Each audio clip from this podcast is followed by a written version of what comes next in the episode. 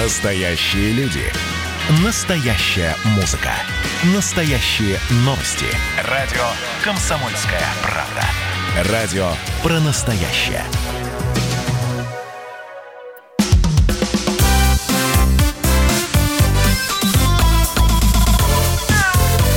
Вот такая зверушка.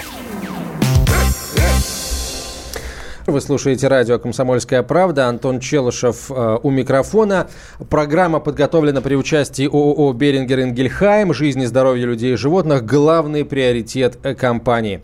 Я приветствую в нашей студии, как обычно, по субботам главного врача ветеринарной клиники «Спутник», кандидата ветеринарных наук Илью Владимировича Середу. Добрый день. Здравствуйте. А, как обычно, сегодня будет очень много новостей, всяких разных интересных. И, э, естественно, как обычно, же я призываю вас, дорогие владельцы животных, присылать нам свои вопросы, касающиеся здоровья а, братьев ваших меньших, а, и, и, и просто рассказывать о каких-то интересных э, случаях, которые с вашими животными происходили, или, например, присылать нам краткие отчеты о посещении ветеринарных клиник в вашем городе. А, новостей сегодня действительно много. Начать бы я хотел вот с чего. Российские ученые выяснят, как точнее не как, а могут ли ежи и крысы, живущие рядом с людьми в городах, переносить э, коронавирусы и, э, соответственно, коронавирус нового типа в том числе, и заражать ими людей. Э, исследование проводится в общем русле работ по поиску потенциальных возбудителей новых глобальных э, э, заболеваний. В условиях юга России э, Потенциальными природными резервуарами коронавирусных инфекций являются летучие мыши, ежи и э, крысы. Ранее ученые уже доказали связь коронавирусной инфекции с этими животными в Нидерландах, Дании, Италии, э, ну и вообще в целом ряде стран. В России связь пока не была подтверждена. Исследование будет проводить Донской государственный технический университет в городе Ростове-на-Дону. И на связь со студией выходит декан факультета биоинженерии и ветеринарная медицина Донского государственного технического университета, доктор биологических наук, профессор Алексей Ермаков. Алексей Михайлович, здравствуйте. Добрый день. А насколько актуальна проблема, а, которой вы и ваши специалисты будете заниматься? Ну, актуально, потому что все три волны коронавирусных инфекций, и SARS, и MERS, и новая коронавирусная инфекция, они пришли а, в мир человека из мира животных, и поэтому не только я, все думают, что нужно искать потенциальных возбудителей в мире животных сейчас, для того, чтобы потом а, было легче бороться с вновь возникающими инфекциями. А каких животных вы будете проверять на предмет э, того, могут ли они быть потенциальными возбудителями коронавирусных инфекций? А, ну, э, идея наша, под которую мы получили грант Российского фонда фундаментальных исследований, это изучить коронавирусные инфекции в синантропной фауне. Рядом с нами в городах живут э, в первую очередь летучие мыши, ежи, ну и, конечно же, крысы. Э, ну и мы решили сосредоточиться именно на этих видах животных. Как будет проходить это исследование, очень интересно. Вот э, я даже предполагать ничего не буду, потому что ничего об этом не знаю. Расскажите, пожалуйста. Ну, исследование будет длиться два года. В этом году мы соберем материал э, от э, летучих мышей, ежей, крыс. Материал э, будет собран из э, ротовой полости мозги, и частично будут собраны фекалии у некоторых видов. А после этого мы будем э, ну, почти год заниматься изучением генетической структуры выделенных вирусов для того, чтобы понимать, какие из них потенциально опасны, какие из них могут в ближайшее время э, мутировать и стать опасными для человека. А вот коронавирус нового типа э, SARS-CoV-2, он может, скажем, э, он может перекинуться, простите за не совсем профессиональный термин, на вот этих э, на животных синантропных видов и, и с их помощью начать распространяться по, э, там, по определенной территории? Все возможно, потому что мы очень плохо знаем а, что происходит в мире вирусов у тех же летучих мышей. А, вообще вирусология является одной из наименее изученных биологических специальностей.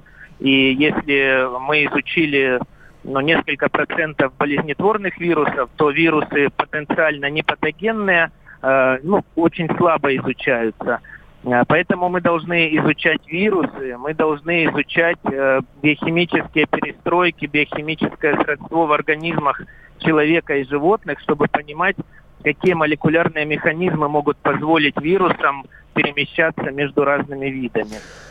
А, вот смотрите, в новостях, посвященных э, вашему исследованию, говорится о том, что э, связь вот этих видов животных, таких как ежи, крысы, летучие мыши, с коронавирусами была подтверждена уже экспериментально в Нидерландах, в Дании, в Италии, в Румынии, в Болгарии в других странах. Что это означает? Ну, точнее, точнее не так. То есть тот факт, что в этих странах эта, эта связь была подтверждена, не означает того, что в России эти исследования производить не надо. Потому вирусы э, в разных популяциях разные вирусы могут поражать, соответственно, животных. Так получается? Конечно. Во-первых, не, не только вирусы разные на разных территориях, но и, и разные животные – летучие мыши, которые живут у нас э, в Китае и в Европе, очень часто разных видов.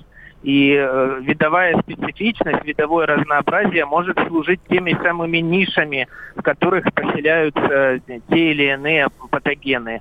Поэтому очень важно изучать э, не только в России, но и в разных частях России нужно делать ну, однотипное исследование для того, чтобы Э, понимать, э, какая существует, какое существует генетическое разнообразие.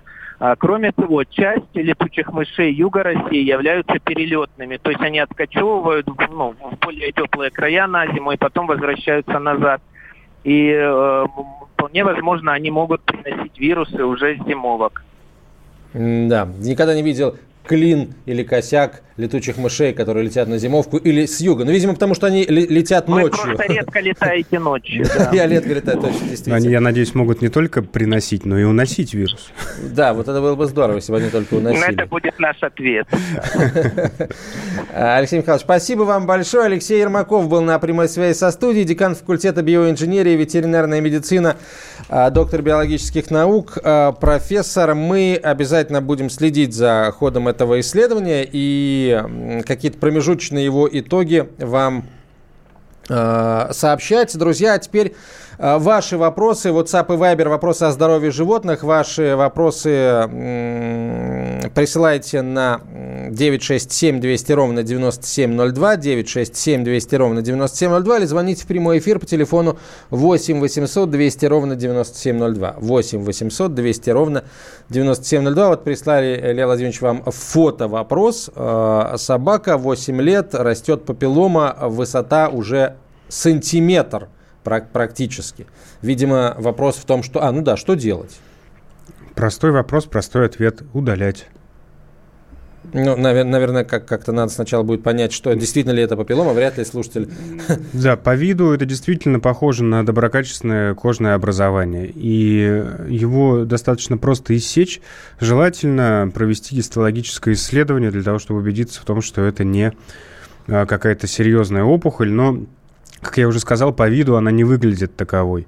И вообще для э, животных, так же как и для людей, свойственны вот различные опухолевые поражения кожи, так же как и у людей, они бывают злокачественными, бывают доброкачественными.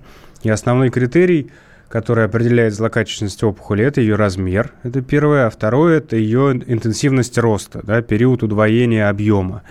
Поэтому интенсивно растущие опухоли тем более важно удалять. И иногда это нужно делать после предварительной биопсии. То есть для того, чтобы понять, какой масштаб ткани необходимо иссечь, надо взять биопсию. Если, не дай бог, подтвердится, что это высокой степени злокачественности опухоль, то ее надо иссекать в широких границах.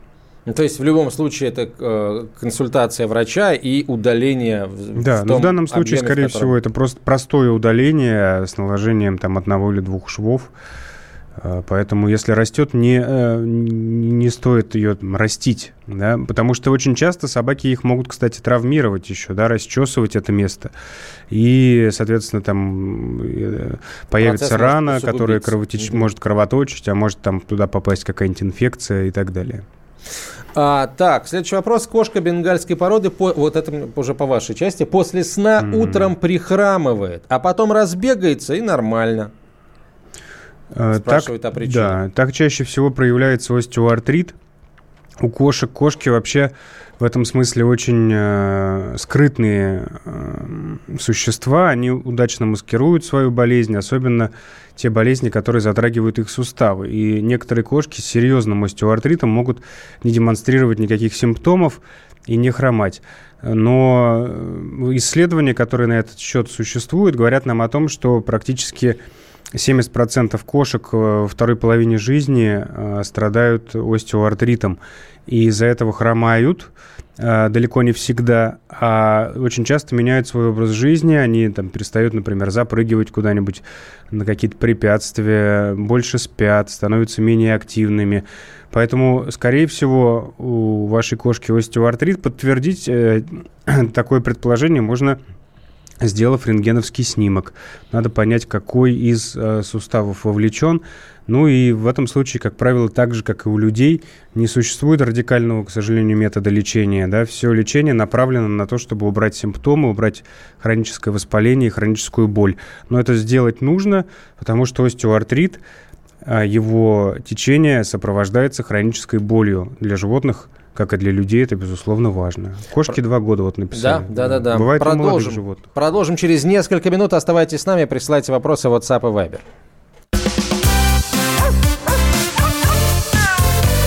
Вот такая зверушка. Георгий Бофт. Политолог, журналист, магистр Колумбийского университета, обладатель премии «Золотое перо России» и ведущий радио «Комсомольская правда». Авторскую программу Георгия Георгиевича «Бофт знает». Слушайте каждый четверг в 17.00 по московскому времени. А что такое деньги по сравнению с большой геополитикой? Мы денег тут не считаем.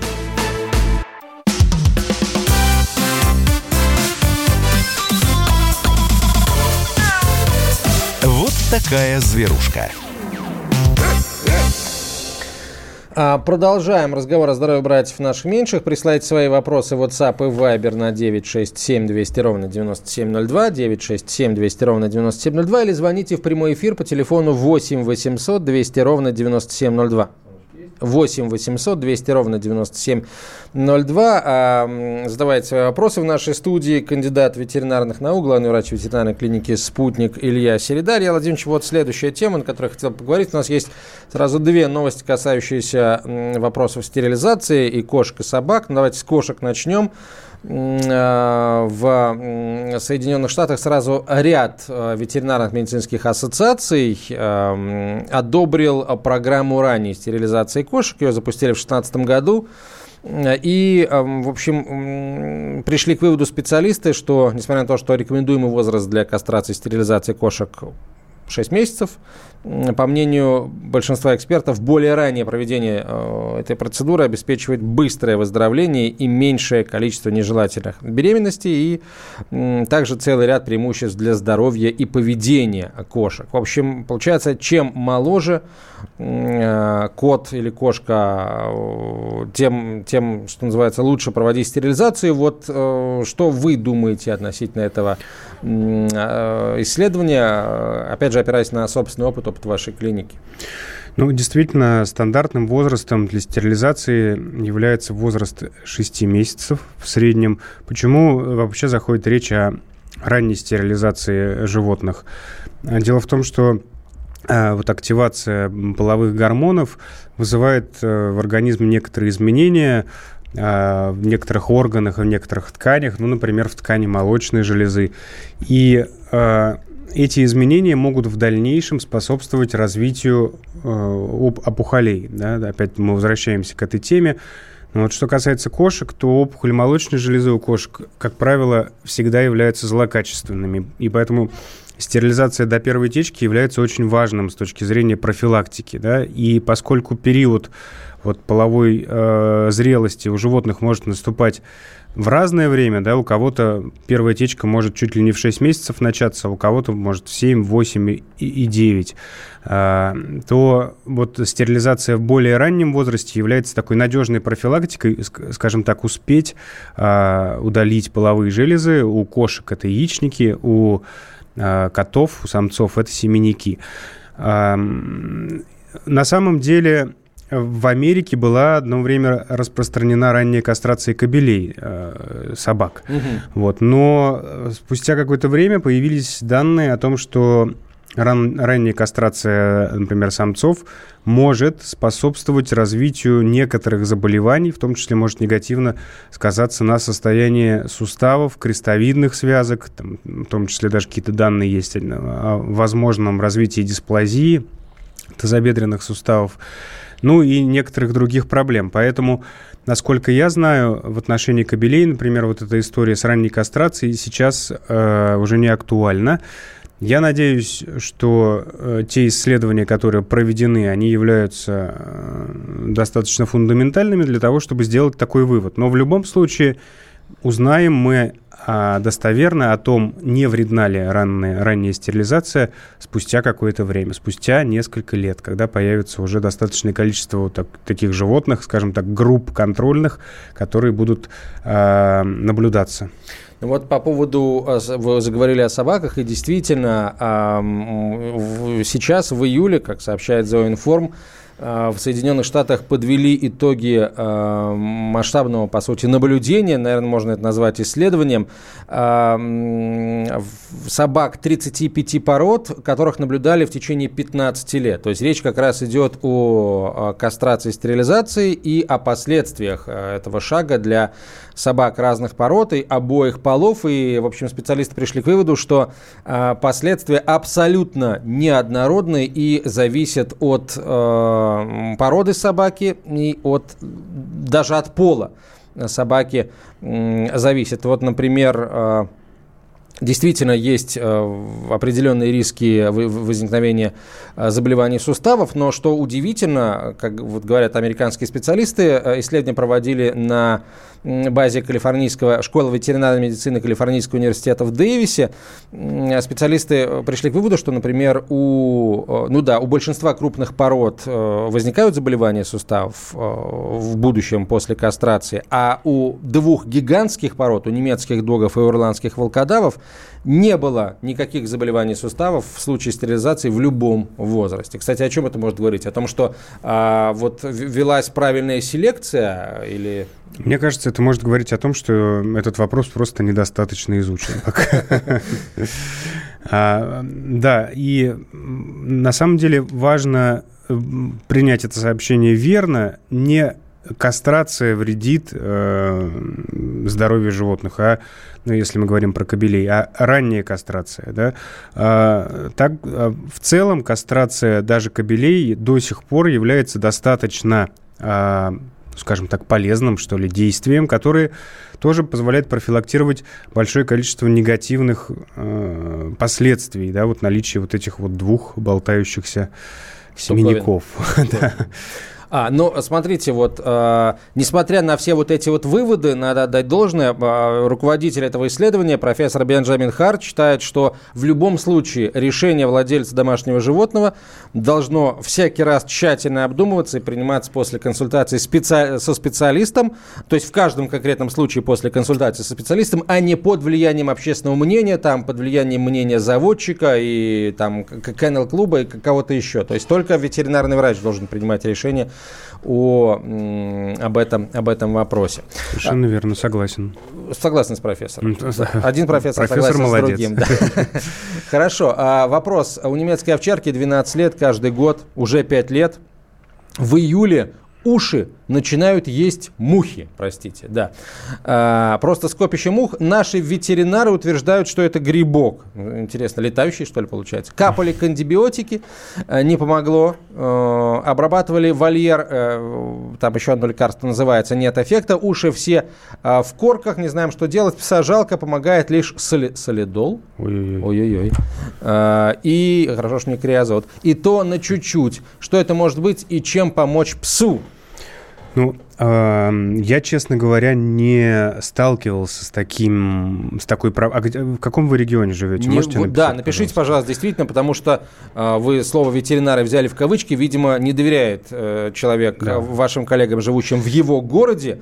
Смотрите, у меня есть следующее предположение. У собаки действительно вполне вероятно э, хронический отит, то есть воспаление слуховых проходов. И а, это воспаление ведет к образованию так называемого эксудата да, и, и других продуктов воспаления, что может быть привлекательным для насекомых. То есть первичная проблема в том, что есть воспаление, а потом уже появляются, наверное, мухи, которые, собственно, любят такую среду а, и прекрасно себя в ней чувствуют. А, что касается атита грибкового, да, есть такое понятие малоцизионный атит. Вопрос, как а, поставили вам такой диагноз, и если не брали мазок на микроскопическое исследование, да, то есть не рассматривали мазок под микроскопом, то вполне вероятно диагностика была не проведена, не была проведена в полной мере и требуется, собственно, ее повторить. То есть взять повторный мазок, понять, в чем причина воспаления и назначить конкретные препараты, которые будут э, бороться вот с этой инфекцией, может быть, в том числе и с грибком. А, вот у меня такой совет. Но я крайне... пишет город Тамбов. Тамбов, ну то есть южный регион, э, теплый достаточно, да. Я думаю, ну, как я уже сказал, я думаю, что это связано, то есть причинно-следственная связь не та. Да? Не мухи вызывают атит, а хронический атит привлекает мух. Наверное, так. Ну, э, опять же, Илья Владимирович, ну, поправьте меня, если я не прав, в Тамбове наверняка есть специалисты, которые могут разобраться с, Вы абсолютно вопросом. правы, должны быть специалисты. А, ну, по крайней мере, там точно совершенно есть ветеринарные клиники. Я знаю, даже мой коллега а, неоднократно туда ездил и, собственно говоря, там а, проводил какие-то операции. Я не могу вам посоветовать, к сожалению, конкретного врача в Тамбове. Вот не припомню сейчас. Э, но вам нужен дерматолог. Ищите клинику. Нам надо заводить картотеку ветеринарных да. клиников, друзей нашей программы. Совершенно верно. Да. А, вам нужен специалист-дерматолог. Это очень важно. Так, эм, собаке 11 лет, периодически тремор, дрожание мышц ног. С чем это связано? С нехваткой каких-либо микроэлементов? Кормлю натуральной пищей, говорит Наталья. Ай-яй-яй, говорим мы, Наталья. Да. Собака в 11 лет может так же, как и кошка, о которой мы уже говорили, в 2 года страдать остеоартритом. Да? Если, например, у собаки болят суставы, и я, это какая порода написали? Не написано 11 лет собаки, да. Кстати, порода, пожалуйста, сразу пишите. Да. У меня есть предположение, что это крупная порода какая-то, да, или средняя, или крупная.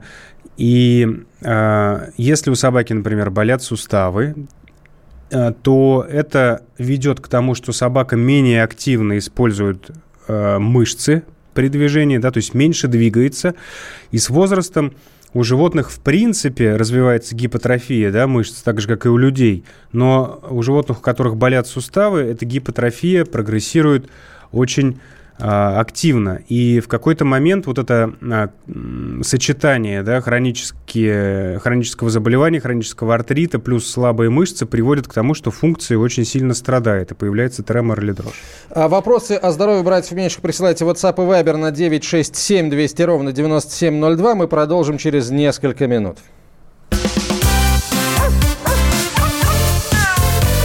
Вот такая зверушка. Как дела, Россия? Ватсап-страна! Это то, что обсуждается и то, что волнует. Это ваши сообщения в прямом эфире, в том числе и голосовые. Каждый будний день с 11 до 15 часов с Михаилом Антоновым. Эфир открыт для всех. Включайтесь. Радио «Комсомольская правда». Радио про настоящее.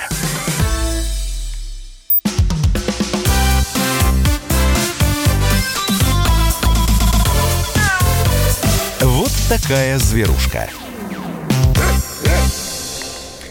Продолжаем разговор о здоровье братьев наших меньших. Эм, Антон Челышев микрофона. В нашей студии, как обычно, по субботам кандидат ветеринарных наук, главный врач ветеринарной клиники «Спутник» Илья Середа. Ваш, ваши вопросы о здоровье братьев меньших присылайте в WhatsApp и Viber на 967 200 ровно 9702, 967 200 ровно 9702, э, или звоните в прямой эфир по телефону 8 800 200 ровно 9702. Илья Владимирович, тут вопросики поднакопились, давайте на них ответим. У лабрадора летом часто воспаляются уши, пишет Дмитрий. Вопрос, от чего это? Может, от купания? И чем лечить? Есть ли более а, эффективные препараты, чем Тут указан препарат, я не знаю, правильно он написан. Э, спасибо. Я думаю, что э, проблема та же.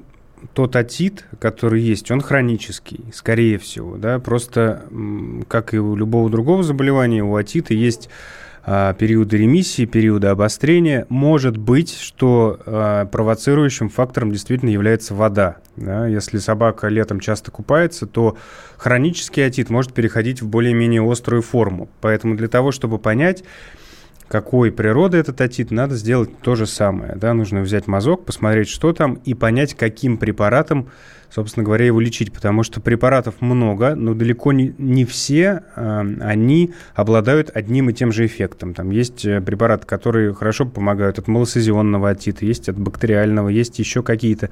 Иногда их приходится комбинировать. Вот, поэтому вам нужна консультация дерматолога.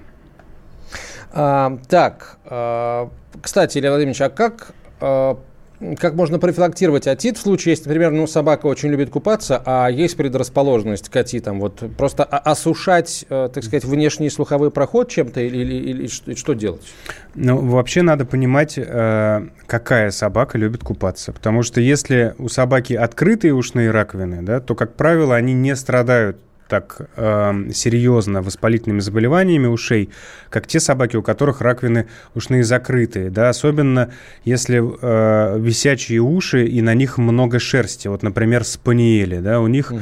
э, вот эта аэрация, да, не проветриваются уши, а вообще профилактировать это сложно, если собака любит купаться, ну, невозможно, к сожалению, на нее надеть резиновую шапочку для бассейна а, или какие-то затычки в уши вставить. Поэтому либо меньше купаться, либо следить за тем, чтобы уши потом просыхали. То есть иногда, например, с паниелем их Э, схват прихватывают немножко сверху, э, сверху. Очень осторожно, конечно, это надо делать, не степлером и...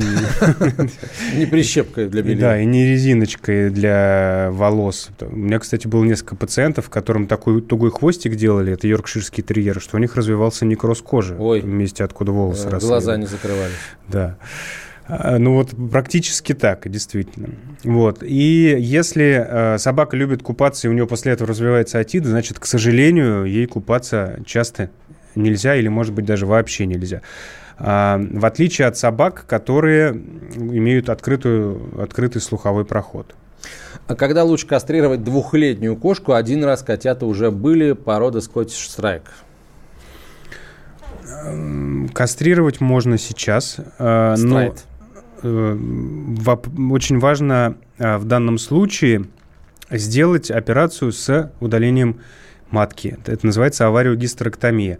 Дело в том, что вот бытует мнение, что при кастрации или стерилизации надо обязательно удалить матку животному, потому что она ему становится не нужна. Я считаю, ну и не только я считаю, что если орган можно не удалять, его удалять не нужно, потому что любое удаление э, дополнительного органа сопровождается большей хирургической травмой.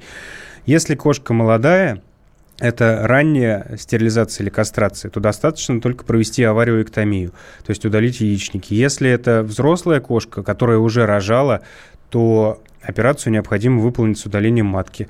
Э, не советую вам ее откладывать надолго, как мы уже неоднократно говорили, э, очень часто наличие э, вот этого органа приводит к хроническому воспалению, к эндометриту или к пиометрии, и тогда операцию приходится делать в экстренном режиме. Пока кошка молодая, здоровая, э, лучше не, не, не упустить время и сделать это сейчас.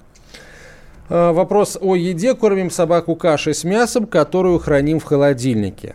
Кашу с мясом, надеюсь, а не собаку. Рассудите нашу полемику. Я считаю, что холодной едой кормить нельзя. Супруга полагает, что можно. Пес готов есть любую пищу. Кто прав? Нет однозначного ответа на этот вопрос. Я считаю, что нет а, особого риска в том, чтобы собака ела холодную пищу, если она ну, там, не грызет замороженную пищу, там, да, что если кубики льда ей не падают в желудок. Если эта пища холодная, то она, естественно, согревается по мере того, как собака, там, как она попадает в рот, в пищевод и так далее, и нагревается в желудке. Поэтому крайне маловероятно, что она будет вызывать какие-то проблемы. Люди, э, наверное, для людей это тоже актуальный вопрос. Почему мы все разогреваем? Да, потому что чисто эстетически э, это более приятно есть теплую пищу, и э, вкус раскрывается лучше, когда пища подогретая. Поэтому вот только в этом, наверное, особенность. Так, вот еще вопрос интересный. Кот, домашний, пушистый, толстый, рыжий, активный, не кастрированный, пяти лет, удивляет своей апатией кошкам. Нормально ли это? Черт его знает, нормально это или нет. А, наверное, нормально. Если, ну, Если больше ничем другим он да, вас не удивляет. Да, не кастрированный. Э, надо убедиться, кстати, в том, что... Он действительно не кастрированный. Да, что он, во-первых, действительно не кастрированный, во-вторых, это то, что это кот, а не кошка, а в-третьих, то, что он не крипторх. То есть, что у него семенники э, наружу, а не внутри. Да, потому что а если внутри, бывает. то, возможно, собственно... А если внутри, то э, наличие семенника в брюшной полости может э, приводить к тому, что он постепенно меняет свою, скажем так, нарушается его функция, он перерождается и может даже стать злокачественной опухолью. То есть семенники у животных, как и у людей, функционируют правильно, если они находятся чуть в более холодной среде, нежели mm-hmm. все остальные органы. Вот такие вот они ну, видимо, Кап- капризные эти наружу, семенники, да. да. Совершенно верно. Так, а, друзья, вопросы ваши присылайте на 967 200 ровно 9702, WhatsApp и Viber 967 200 ровно 9702, или звоните в прямой эфир по телефону 8 800 200 ровно 9702. 8 800 200 ровно 9702. А, я хотел бы, Илья Владимирович, ваше мнение услышать а, относительно истории, которая произошла в Санкт-Петербурге, связана она с трансплантацией а, кошки почки. Владелец кошки захотел ее спасти, у нее хроническая почечная недостаточность, и, собственно, есть клиника в Питере, которая Э, проводит операции под кошкам по трансплантации органов, возможно, не, не только кошкам. Соответственно, орган взяли, естественно, у бродячего кота, у бездомного кота, который жил в клинике и о котором теперь владелец кошки которые пересадили вот одну из почек этого кота, а, обязуется нести ответственность. То есть он говорит, я до конца жизни буду за ним ухаживать, но, а, тем не менее, значительная часть интернет-аудитории набросились и на клинику, и на владельца вот, кошки, который оплатил эту операцию, видимо, не дешевую. А, вот ваше мнение об этой истории, или, а если вам, так сказать, профессиональная этика не позволяет комментировать, так сказать, э, работу ваших коллег, то в целом целом, э, как вы оцениваете трансп... состояние трансплантологии в ветеринарной медицине? Состояние трансплантологии в ветеринарной медицине крайне низкое. По одной простой причине, что все эти процедуры, которые позволяют э, произвести трансплантацию, очень дорогостоящие. То есть сама технология очень дорогостоящая. Да? Она требует определенной подготовки, она требует исследования пациента, она требует м, тяжелой, достаточно с хирургической точки зрения операции и поддержки пациента да, во время операции. То есть а, есть э, у меня коллега, э, известный московский врач э, Александр Воронцов, который посвятил достаточно много времени да, вот, вопросу трансплантации органов собакам и кошкам, и он занимался трансплантацией почек в том числе, провел огромную работу, я огромную имею в виду не по количеству пациентов, а по, по изучению, тому, по изучению всего этого процесса, да. И даже занимался пересадкой сердца э, у собаки. А насколько я помню, может быть, я ошибаюсь, но пациент после трансплантации почки максимальная продолжительность жизни, по-моему, была полгода. Да? В среднем они жили меньше месяца. А, и там был, был несколько пациентов, которые прожили два месяца. Да? Да? То есть, получается, эта операция не, э, не решает проблему радикально по продлению жизни? К сожалению, не решает. Опять-таки по причине того, что э, вопросы трансплантации органов в ветеринарии недостаточно изучены. И э, вообще вот э, сам процесс э, техни технологический, да, э, вот с конкретными рекомендациями относительно того, какие препараты, в какой дозе, как часто, что мониторировать, да, э, исследование тканей иммуногистохимическое, на совместимость и так далее. Вот это все находится на таком недостаточно высоком уровне, если сравнивать, например, с э, медициной. А, а вопросы э, этические, вот там забор органов, у кого, как, при каких обстоятельствах, информированное согласие, которое невозможно получить у кошки, у собаки. Да, совершенно верно. Вопросы этические, они, безусловно, очень актуальны, потому что если мы говорим о трансплантации в медицине, да, то там есть, например, у кого-то родственник, и родственник дает свое добровольное согласие, сознательно идет на этот шаг. Кошка или собака не может дать добровольного согласия. И получается, что мы подвергаем ее достаточно инвазивной, серьезной процедуре, процедуре, да, мы забираем один, э, пусть парный, но тем не менее орган, почка, и э, этические вопросы в этом смысле, они не потеряют своей актуальности, мне кажется, еще достаточно долго. По крайней мере, до тех пор, пока мы не, на, не научимся выращивать искусственные почки. Сейчас мы прервемся на несколько минут, продолжим этот разговор после короткой рекламы. Оставайтесь с нами. Вот такая зверушка. Радио «Комсомольская правда» — это настоящая музыка. Я хочу быть с тобой. Напои меня водой твоей любви. На тебе, как на войне, а на войне, как на тебе. Настоящие эмоции. Это то, о чем я, в принципе, мечтал всю свою сознательную жизнь. И настоящие люди. Мы ведь не просто вот придумали и пошли на полюс. Мы к этой цели своей, ну, лет 10 готовились, шли. Радио «Комсомольская правда». Живи настоящим.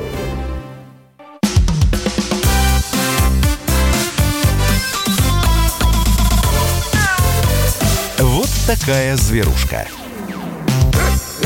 А, продолжаем разговор о здоровье братьев наших меньших. Антон Челышев э, у микрофона, Илья Середа в студии, кандидат ветеринарных наук, главврач ветклиники «Спутник». Давайте закончим тему с трансплантологией в ветеринарии. Ну как, закончить мы, конечно, ее не сможем закончить, потому что к этому вопросу, я полагаю, мы будем периодически возвращаться. А, а, спрос на такие услуги есть? Какие-то владельцы животных готовы платить большие деньги за подобного рода операции? Вопрос в том, где брать органы. То есть этический вопрос а, где-то в мире, Илья Владимирович, он решен, потому что, насколько я понимаю, трансплантология развивается, ветеринарная трансплантология развивается в много где в мире.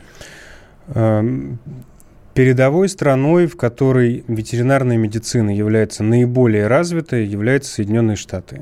И трансплантология по этой причине э, в той или иной степени развита именно там. Э, лучше всего, если сравнивать с какими-то другими странами. И, а, но даже несмотря на то, что а, у а, клиник, которые, как правило, находятся при университетах. Есть очень большие финансовые возможности. Они в этом вопросе тоже не, не достигли, скажем так, выдающихся результатов. И насколько я помню, результатом трансплантации почек, вот, например, у собак, да, является следующий результат. Примерно 24 дня составляет медиана выживаемости. То есть это э, срок, за который, э, который пережили половина собак прооперированных. Да? То есть половина это, собак... это половина всего или половина как минимум? И, ну вот из группы исследований. Ага. Да, там, там в группе есть, например, там 20 собак. Им провели трансплантацию. И 10 из них пережило 24 дня. Ой, извините, да, 10, да. все правильно, 10 собак. Вот. Но есть, безусловно, там какие-то выдающиеся результаты, где после трансплантации животные жили годы. Да? Вот в Америке было это достигнуто, но это исключение из огромного количества случаев. А в среднем а, продолжительность а, жизни а, животного, то есть та продолжительность которую он преодолевает, больше 100 дней. Это 36% случаев примерно. То есть это очень такой, ну, цифра так, так Да себе. Так, э, несколько вопросов еще очень важных. Э, Добрый вечер. Взяла кошку из приюта. Кошка стерилизована. Сама я пенсионерка. Чем бюджетно, но правильно кошку кормить? Бюджетно и правильно кормить э, готовым рационом выбор сейчас огромный. Вы можете, эм, особо не переживая за здоровье кошки, выбрать тот корм, который, на ваш взгляд, является наиболее приемлемым, я имею в виду по цене. А, Безусловно, чем корм качественнее, тем он дороже. Ну, примерно такой вот, да, алгоритм. То есть, чем более качественные ингредиенты, тем дороже корм. Но это не значит, что относительно дешевые корма являются ядом, отравой и там влияют на продолжительность жизни. Нет, это не так. В общем, методом проб и ошибок. Да. А кошка 7 лет не стерилизована, после еды некоторое время орет. Я э, сохраняю, так сказать, орфографию, пунктуацию. Что делать, на что обратить внимание? В лоток ходит нормально, хотя и перед лотком иногда поорет. Кормим э, заводским влажным, кормим сухим, также заводским, пишет Вячеслав. Э, Может, она просто поорать любит? Ну, любят поорать, любят по- привлечь ваше внимание. А может, она вам спасибо кричит так. э, Или давай еще. Или э, сигнализирует о том, Или что... вот я сейчас в лоток схожу, ты быстро убери, Да, там, будь да. готов. Смотри, я все, что съела, вот выложила, давай еще. Может быть, об этом она вам говорит. Кошка-бухгалтер. Да. Так, давайте еще, есть еще новость, друзья. Вы в любом случае вопрос присылайте. Я полагаю, мы успеем ответить на них. Продолжается, продолжается скандал вокруг передачи слонихи и Коли из ростовского зоопарка в цирк Запашных. А, В Москве а, вопрос уже вышел на уровень а, губернатора Ростовской области. По крайней мере, звезды, которые которые просят вернуть слониху и Коли из московского цирка в ростовский зоопарк, уже э, обращаются в том числе к губернатору Ростовской области э, Василию Голубеву. По мнению э, сторонников возвращения слоненка, нельзя было разл- разлучать Аколь, ей всего три года, с родителями. Слоны высокоразвитые животные, высокосоциальные, и три года – это слишком ранний возраст для того, чтобы отлучать, отлучать э, слоненка от матери. Слушайте, и мой ребенок вчера только посмотрел фильм про слоненка Дамбо, вот, которого тоже отлучили от, от мамы. И вот, правда, слоненок Дамбо умел летать, согласно, так сказать, э, сценарию фильма. А вот слониха Эколь летать не умеет, поэтому ее просят вернуть тем же способом, каким доставили в Москву э, люди. Э, так, э, директор зоопарка в Ростове-на-Дону выступил с объяснением действий по поводу передачи Эколь в московский цирк. По его словам, договоренность о переводе слоненка была достигнута еще в прошлом году, когда ростовский зоопарк еще не был членом Европейской ассоциации зоопарков и аквариумов. Почему это так важно? Потому что м, по правилам этой ассоциации, в общем, э, нельзя слонят вот так вот просто в таком возрасте передавать из зоопарка в цирк. И вообще, по-моему, согласно правилам этой ассоциации, э, слонов нельзя передавать в цирк. Вот э, такая история. Действительно, действительно, э, очень, очень многие сейчас возмущены этим поступком. Мы ждем, чем эта история закончится, потому что, сдается мне, люди, которые переживают за судьбу слон, слоненка и Коли, я, кстати, сам тоже к их числу отношусь, они не, э, в общем, не оставят это просто так и будут стучать во все двери. А практика показывает, недавняя практика, что перед людьми, которые заботятся о животных, причем ну, вот действительно искренне заботятся о здоровье животных, не преследуя каких-то других целей, двери всегда открываются, причем двери в самые высокие кабинеты. А, есть и хорошие новости, а, друзья. За время, почитали в Москве, что за время карантина из приютов забрали несколько сотен животных а, по а, каталогам.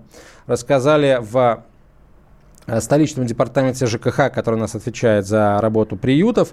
Э, 979 собак забрали москвичи и 393 кошки с начала года. Э, При этом четверть всех этих животных забрали именно в период самоизоляции, то есть почти 400 э, кошек и собак. Очень здорово, что эта работа не прекращалась и во время самоизоляции.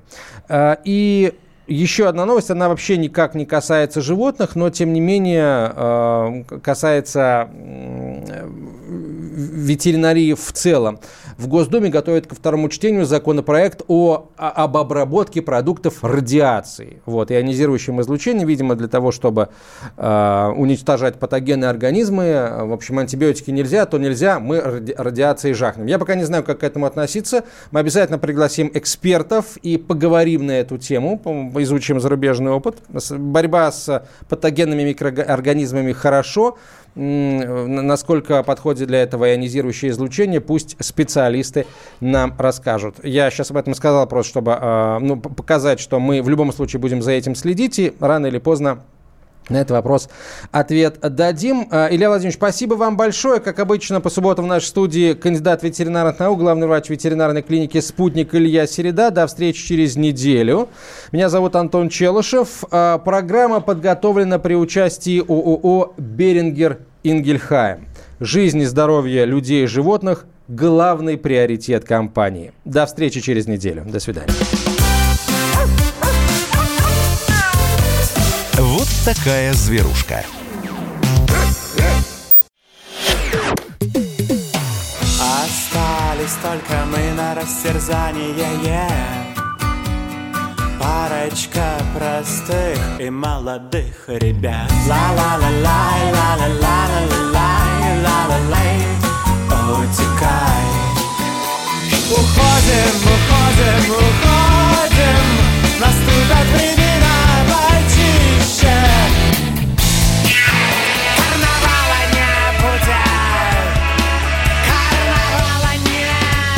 Комсомольская правда. Радио поколения Мумитроля.